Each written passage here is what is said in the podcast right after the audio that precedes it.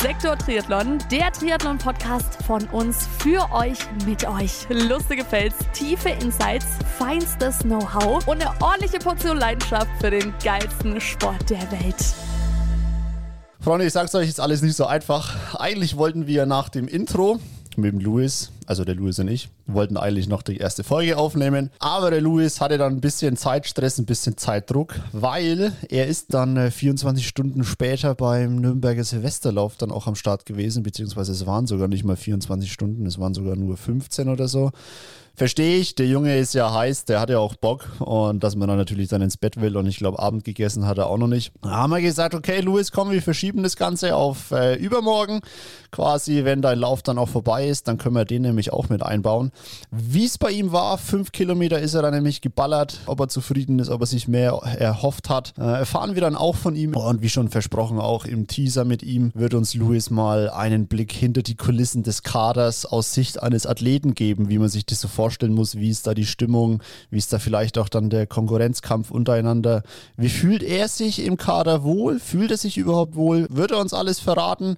Und natürlich auch einen Blick auf den Sport werfen, wie er ihn aus der Brille eines 17-jährigen Nachwuchsathleten sieht ob er da mit den Trends und mit den äh, Entwicklungen, die es da aktuell gibt, mitgeht, ob er die positiv sieht, ob er die kritisch sieht. Bevor es jetzt aber losgeht, habe ich den Steffen Bibo in der Leitung hängen. Der Steffen ist nämlich Kadertrainer, also quasi auch derjenige, der noch für Louis verantwortlich ist. Und der Steffen wird uns jetzt mal durch den technischen Aufbau dieses Kaders führen. Wer ist eigentlich für was verantwortlich? Wie sind da die Altersklasseneinstufungen? Ähm, wie kann man sich da vorarbeiten? Ähm, wann wird man rausgeworfen? Wer ist eigentlich für für was zuständig. All das wird uns jetzt der Steffen gleich erklären. Steffen, schön, dass du da bist. Grüß dich. Hi Alex, ja, vielen Dank für die Einladung. Genau, ich bin leitender Landestrainer am Bundesstützpunkt, Landesstützpunkt in Nürnberg im Triathlon. Meine Wurzeln liegt nicht in, in Nürnberg und nicht im Frankenland, wie man es vielleicht schon direkt hört, sondern eher Münsterland, aus dem Westmünsterland, also ganz an der holländischen Grenze.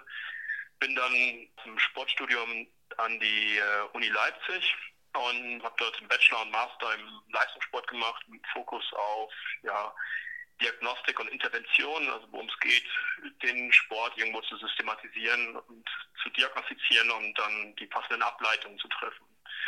Genau, und da habe ich dann ja in einem Forschungsinstitut gearbeitet, im ähm, IAT, das ist das äh, Institut für angewandte Trainingswissenschaften und habe dort den jetzigen Bundestrainer Nachwuchs und Elite kennengelernt, der mich dann zum Roland Knoll verwiesen hat.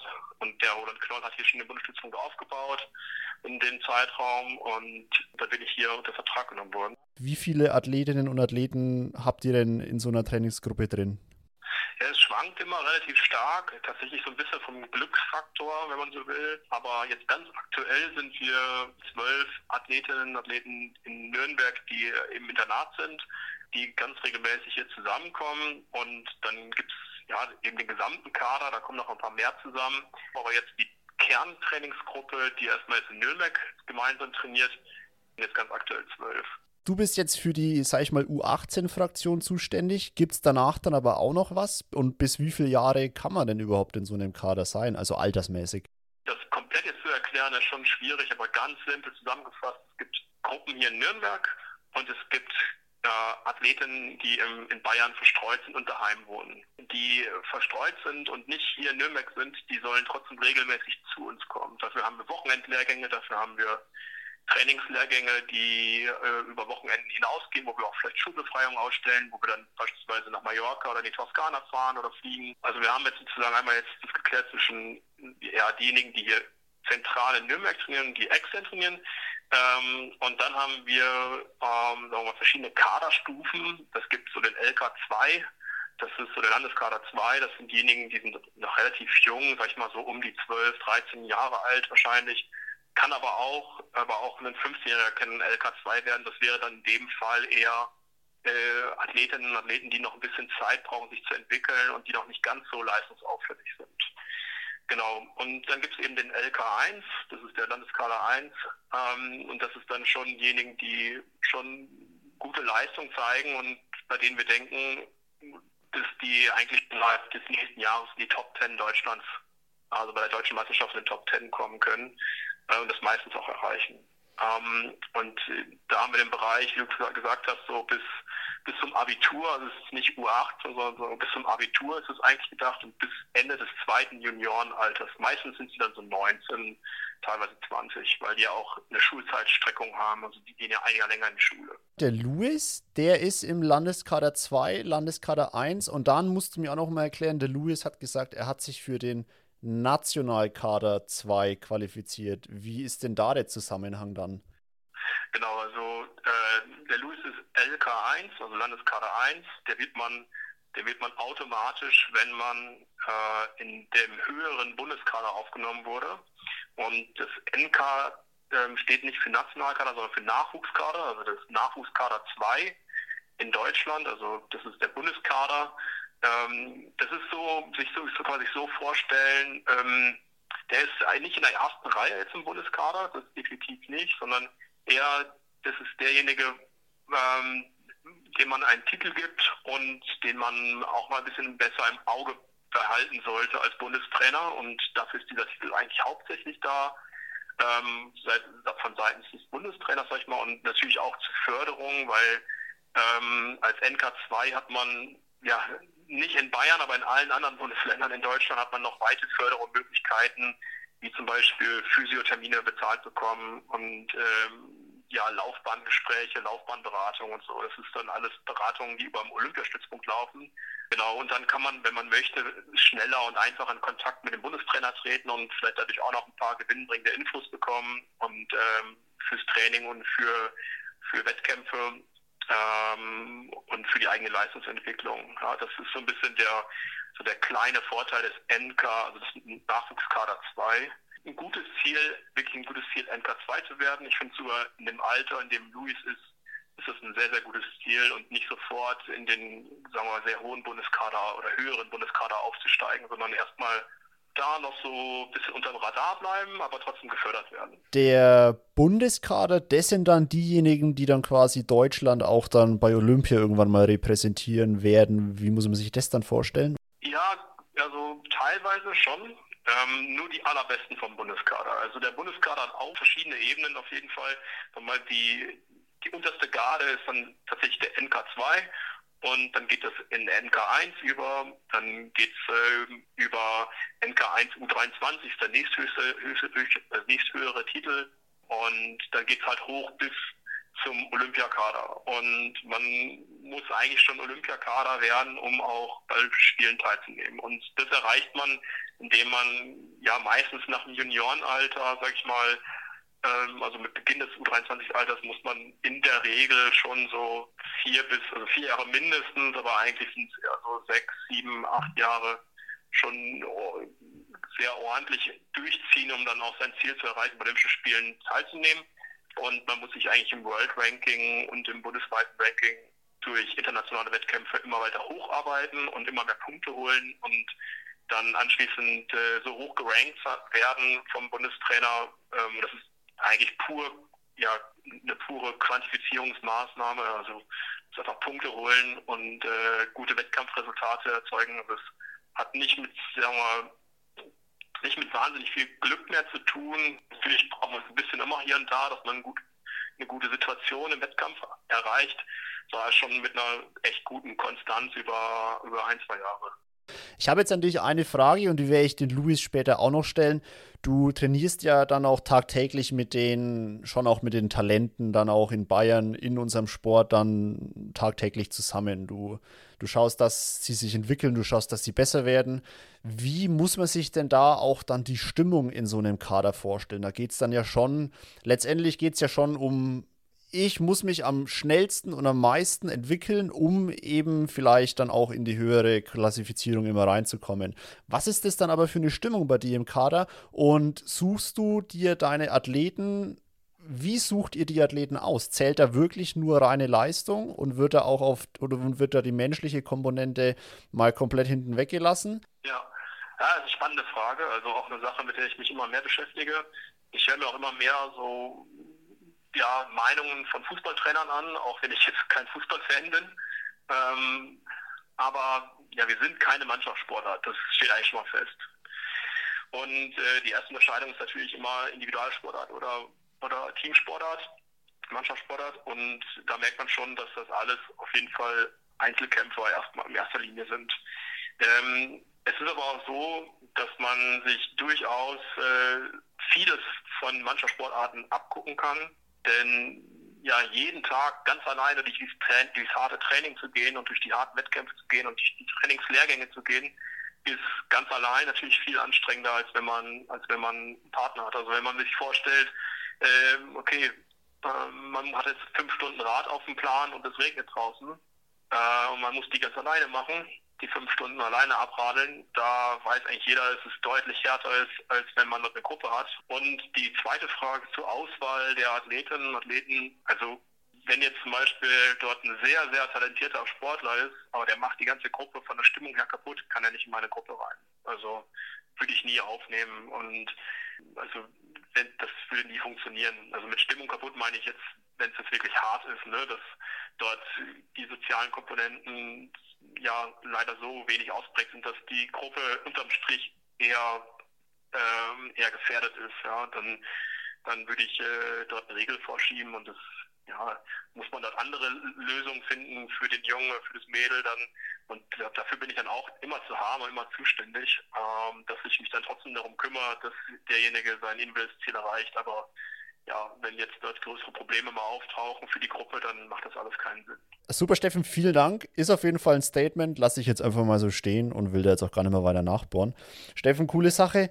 Jetzt aber nochmal, um auf Louis zurückzukommen. Du hast ja gesagt, der Louis ist jetzt einer von den Athleten, die nicht direkt am Stützpunkt wohnen, sondern daheim sind und du versorgst die aber schon jetzt mit Plänen. In Louis seinem Fall vielleicht auch nicht mehr ganz direkt, weil Louis ja auch einen eigenen Trainer hat. Das heißt, du nimmst ja eher dann auch so eine beratende oder eine unterstützende Funktion ein. Aber nichtsdestotrotz hast du den Louis ja auf dem Schirm für deinen Kader. Und was würdest du jetzt dann sagen, wer für Louis als LK1 und NK2, wenn ich das richtig verstanden habe. Also Landeskader 1 und Nachwuchskader 2. Ein realistisches Ziel, wo er vielleicht auch in den nächsten zwei, drei Jahren sich vielleicht dann auch noch hinarbeiten könnte. Jetzt ist er 17 Jahre alt. Ja, also wenn ich so sagen darf, der Luis bringt ja schon eine ganze Menge so, sag ich fast schon von Natur aus mit oder was er sich in seinen jungen Jahren erarbeitet hat, so wie er an Rennen und wie er ans Training herangeht als Typ. Ja, da hat er schon wirklich viel erreicht. Auch seine Rad- und Laufstärke kennt eigentlich jeder, gerade nach dem letzten Silvesterlauf.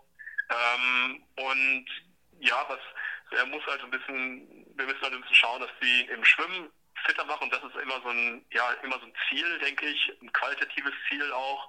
Und jetzt nicht immer nur sagen, okay, er muss NK1 werden. Ne? Also wenn er sich zum Beispiel im Schwimmen weiterentwickelt und dort eine Schippe drauflegt, dann haben wir auch ein Teilziel erreicht. Und das ist gerade für Jugendliche viel, viel wichtiger als ich will nächstes Jahr NK1 werden und egal wie. Ja, sondern man muss immer schauen, so ein bisschen analysieren und schauen, ja, was bringt denn langfristig mehr? Und da sind manchmal so Teilziele doch viel, viel wichtiger. Und da ist beispielsweise beim Louis, so er, er weiß auch, er will es auch und Schwimmen auf ein Niveau bringen, dass er zum Beispiel in den Rennen in die erste Radgruppe reinkommt, ja, und bei deutschen, deutschlandweiten Rennen. Und wenn das Ziel erreicht ist, kann man am nächsten Ziel arbeiten. Und ja, ich denke schon, dass für ihn dort dann alle, also wenn er die erste Radgruppe kriegt, dann sind alle Karten eigentlich offen, um, um äh, auch mal in den nächsten ein, zwei Jahren oder in den nächsten zwei Jahren ein beispielsweise ein EM-Ticket zu lösen. Das ist schon dann auch ein, ja, ein Ziel, mit dem man, mit dem man sich als Athlet, glaube ich, Athletin sehr stark identifizieren kann, weil das einfach einen sehr, sehr hohen Stellenwert hat das ist so etwas, wo man dann anschließend darauf hinarbeiten kann. Aber erstmal Teilziel ist immer vor dem Gesamtziel, in meinen Augen. Herr Steffen, super. Ich bedanke mich jetzt an der Stelle bei dir. Ich habe dich nämlich eigentlich, und das bereue ich jetzt nämlich tatsächlich, eigentlich nur als kleine Vorabstimme in Louis Folge eingeladen. Das hast du auf jeden Fall erfüllt. Ich bin mir aber hundertprozentig sicher, dass die Hörerinnen und Hörer da draußen auch eine ganze Folge mit dir mal als Gast durchaus abfeiern würden. Äh, du hast jetzt nämlich hier schon unglaublich viele interessante Themen angeschnitten, wo ich am liebsten schon wieder dreimal nachgefragt hätte, aber das würde jetzt einfach den Rahmen sprengen. Ich würde sagen, wir halten uns das mal offen, Steffen. Ähm, wenn du Bock hast, bist du, bist du gerne herzlich eingeladen. Und dann äh, würde ich sagen, ist es doch eine Sache. Steffen, jetzt weiter an die Arbeit. Ich glaube, die Jungs und Mädels brauchen noch Trainingspläne. Heute ist nämlich äh, Sonntag und die nächste Woche geht ja schon los. Ich springe jetzt selber ins Wasser. Ach, du gehst jetzt selber noch eine Runde schwimmen. Naja, gut. Steffen, dann, ich bedanke mich bei dir. Bis dann, bleib gesund. Ciao. Ja, Luis, du hast den Coach gehört. Du bist gestern in Nürnberg bei dem Silvesterlauf, hast du mitgemacht, ja? Genau, fünf Kilometer in Nürnberg um, rund um den Wördersee. War auf jeden Fall ein super cooles Event, ja. Warum, warum hast du da mitgemacht? Ja, also es hatte jetzt nicht wirklich einen Sinn vom Training her, sondern einfach wirklich, dass man mit dem Kopf mal, dass man auf was hinarbeiten kann, jetzt auf dem, eben auf einen 5-Kilometer-Wettkampf, da jetzt auch eigentlich vom Training her keinen Fokus drauf gesetzt, sondern einfach aus dem Training raus. Aber es ist halt, macht schon Spaß, wenn man länger jetzt keinen Wettkampf hatte, dass man einfach einmal, einmal wieder als Motivationsschub quasi auch für die, für die nächsten Monate dann nochmal einen Wettkampf hatte, genau. Und fünf Kilometer ist ja auch dann die Distanz, die du ja auch in der zweiten Bundesliga laufen musst. Ja. Ich meine, davor schwimmst du noch 750 Meter, fährst 20 Kilometer Fahrrad. Wie ist es für dich? Fallen dir fünf Kilometer Läufe, wenn sie isoliert sind, also wenn sie alleine stehen, wie jetzt mhm. so ein Silvesterlauf, fallen die dir einfacher? Mm, ich würde sagen, es ist im Endeffekt nimmt es sich nicht viel, meiner Meinung nach, weil du sowohl im Bundesliga-Rennen als auch im isolierten 5-Kilometer-Wettkampf an dein Limit gehst. Es ist so, dass vielleicht die, der erste Kilometer vom 5-Kilometer-Lauf, der ist ja noch immer relativ ruhig. Aber ab da fühlt es sich für mich nicht anders an. Also es ist einfach, ist im Prinzip im, im Rennen von, im Triathlon quasi auch ein 5-Kilometer-Wettkampf, bloß halt nach dem anderen noch. Und jetzt wollen die Hörerinnen und Hörer aber sicher hören, äh, was du für eine Zeit gestern gerannt bist. Jetzt hau mal einen raus. Ja, ähm, ich konnte gestern äh, 15,58 laufen. Boah, stark. Luis, da müssen wir kurz mal applaudieren. Danke sehr, danke. War das dein Ziel? Hast du dir mehr erhofft oder ist das voll im Soll? Mm, das ist eigentlich genauso, wie ich es mir erhofft habe. Also, das ist, ich habe mir von vornherein dachte ich mir so, ja, so knapp unter 16 oder um die 16 rum wäre eigentlich schon eine ganz coole Zeit. Ich meine, wenn es jetzt nicht geklappt hätte, wäre es jetzt auch kein, kein Weltuntergang gewesen, aber so, wenn es natürlich dann, wenn das Ziel dann natürlich klappt, dann ist es natürlich das ist natürlich super. Ich habe jetzt gerade mal nebenbei die Ergebnislisten nochmal aufgemacht. Die haben ja nur acht Sekunden zum Sieg gefehlt. Woran lag es da? Weil acht Sekunden ist ja eigentlich letzter harter Kilometer und dann hättest du den ja gehabt. Also die Attacke wurde halt auf Kilometer 3,5 gesetzt. Vielleicht ein bisschen unachtsam gewesen, nicht in der richtigen Position zum Mitgehen. Auf jeden Fall, vielleicht auch einfach der Athlet zu stark. Ich konnte es auf jeden Fall, konnte nicht mitgehen und dann, ja, war da halt schon die Lücke da und die konnte ich dann nicht mehr schließen. Luis, du hast ja schon noch im Teaser gesagt, du hast dich über die deutsche Meisterschaft für den äh, Nachwuchskader 2 der Deutschen Triathlon Union qualifizieren können. Ja. Hättest du das da gedacht? Mm, der Wettkampf war im Juni 2022 in Lübeck und das Ziel war es eigentlich, ähm, primär in den mich für den Bayern-Kader zu qualifizieren. Das hat ja im, im ersten DTU-Wettkampf in Forst hat es knapp nicht funktioniert. Und deswegen hätte ich in Lübeck mindestens 16. sein müssen, soweit ich weiß. Und genau das war eigentlich primär das Ziel. In den Bayern-Kader zu kommen. Genau. Und du bist aber vierter Platz geworden und dann ja. reicht es quasi für den Deutschland-Kader, Nachwuchskader 2. Genau, ich glaube, die Platz 1 und Platz 2 waren dann für den Nachwuchskader 1 qualifiziert und Platz 3 bis 5 für den Nachwuchskader 2. Ja, und jetzt äh, interessieren uns natürlich alle, Luis, so ein bisschen, wie muss man sich das so vorstellen? So, du sagst jetzt, oder es heißt jetzt, ja, du hast jetzt offiziell Kaderstatus. Ähm, was hat sich dann für dich letztendlich dann auch wirklich verändert? So vom Training her erstmal nichts, da ich sehr dankbar dafür auch bin, dass ich vorher schon die Pläne vom Steffen quasi bekommen habe, also auch als ich noch gar nicht im Kader war weil ich eben bei ähm, so Kadersichtungen teilgenommen habe und da eben der Steffen dann zu mir gekommen ist und dann gemeint hat, dass ich von, ähm, dass ich die Pläne bekommen könnte. Aber jetzt längerfristig ändert sich natürlich jetzt zum einen, dass ich mit den Trainingslager fahren kann mit dem, mit dem Bayern-Kader quasi und die werden halt auch immer gut unterstützt. Und auch Trainingslehrgänge, also jetzt so die nächsten Tage geht es dann in Nürnberg los für ein paar Tage, wo dann einfach der Fokus im Schwimmen liegt und wo wirklich ist halt eine richtig coole Trainingsgruppe, wo man dann auch schon in wenigen Tagen gute Fortschritte machen kann. Ja. Trainingsgruppe ist, glaube ich, ein gutes Stichwort. Bist du eher der, der Typ, der sagt, er braucht diese Gruppe vielleicht dann auch um sich, um sich äh, immer weiterzuentwickeln? Oder liebst du eher so alleine still und heimlich für dich im eigenen Keller? Ich denke, die Mischung macht quasi den Unterschied. Also ich habe kein Problem damit, meine Einheiten alleine durchzuziehen. Ich finde, das ist auch manchmal angenehmer. Aber ich denke, oftmals ist es so, dass wenn du wirklich das letzte bisschen noch rausholen willst, dann schadet eine starke Gruppe, an der man sich hochziehen kann, ist dann schon wirklich was Wichtiges. Wie würdest du dich im Kader so leistungsmäßig einschätzen? Das ist natürlich unterschiedlich in den verschiedenen Disziplinen. Also ich denke im Laufen solide, nicht ganz vorne, aber schon relativ vorne mit dabei. Im Radfahren auch relativ weit vorne mit dabei und im Schwimmen ist halt tatsächlich meine Schwäche. Also da eher so, ja, hinteres Mittelfeld von denen in meinem Alter liegenden. Wir reden da ja schon dann aber auch wirklich von einem sehr, sehr hohen Niveau. Was, was heißt es dann im, im hinteren Mittelfeld in deiner Altersklasse? Ich meine, du bist jetzt 17. Was schwimmen dann so die Top-Jungs, so die 17-, 18-Jährigen? Also die schnellsten Leute, die schwimmen jetzt, wenn man jetzt, sag ich mal, 400 Meter als Vergleich, als Vergleich nimmt, sind die schnellsten bestimmt schon so bei knapp über 4,30, vielleicht auf der Langbahn um die 4,30. Also da sind schon wirklich sehr schnelle Jungs dabei. Okay, und du bist bei? Ja, vielleicht so bei 4,55, sowas in die Richtung. Ja. Letzter Test ist schon ein bisschen länger her, glaube ich, äh, Ja. merkt man. Wäre vielleicht mal wieder an der Zeit. Ja, Mal gucken, müssen wir mal wieder machen. mal gucken, was der Coach sagt, wann mal wieder das nächste Testday ansteht. Ja, und jetzt gib uns mal ein bisschen einen Einblick. Wie muss man sich das vorstellen? Du trainierst jetzt schon mit den, dann auch mit den Nachwuchshoffnungen, sag ich mal, Bayerns und dann auch dementsprechend Deutschlands. Ja.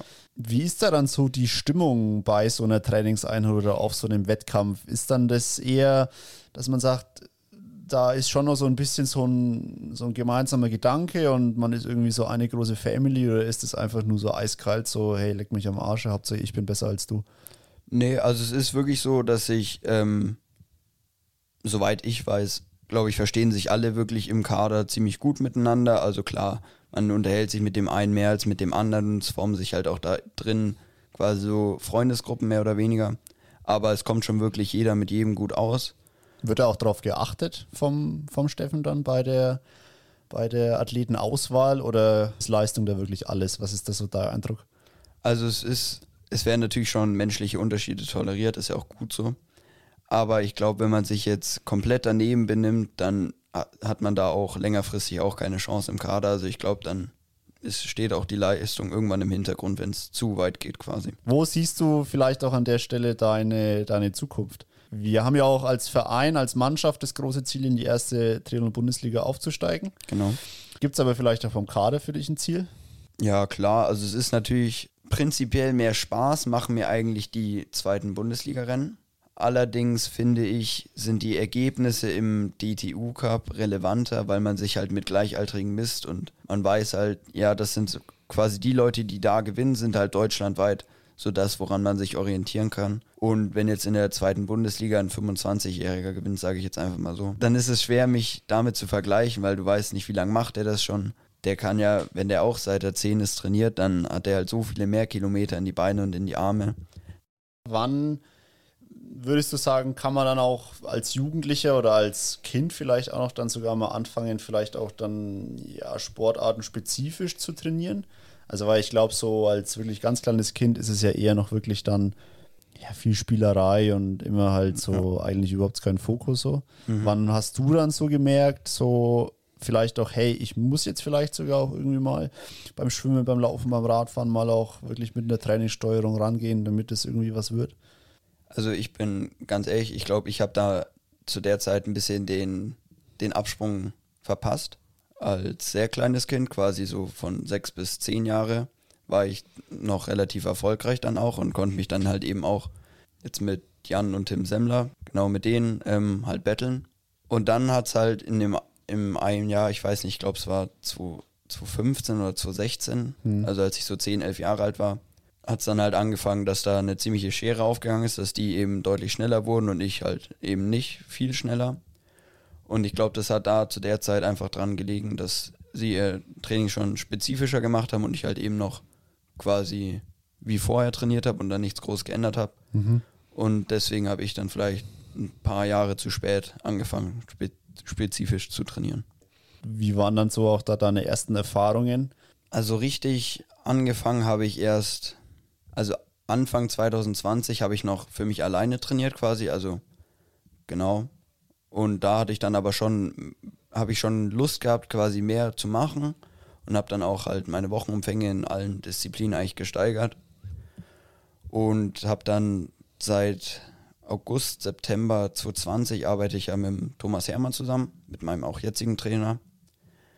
Und seit da ging es dann quasi richtig los, auch mit richtigem Training. Weil man muss sich das ja schon vielleicht auch ein bisschen ja, krass vorstellen oder wie so ein Sprung ins kalte Wasser. Ich meine, du erwähnst jetzt ja hier die Zeit zu 2020, da war ja hier gerade mit äh, Covid-19 der Beginn und irgendwie alles ist stillgestanden, es waren keine Wettkämpfe.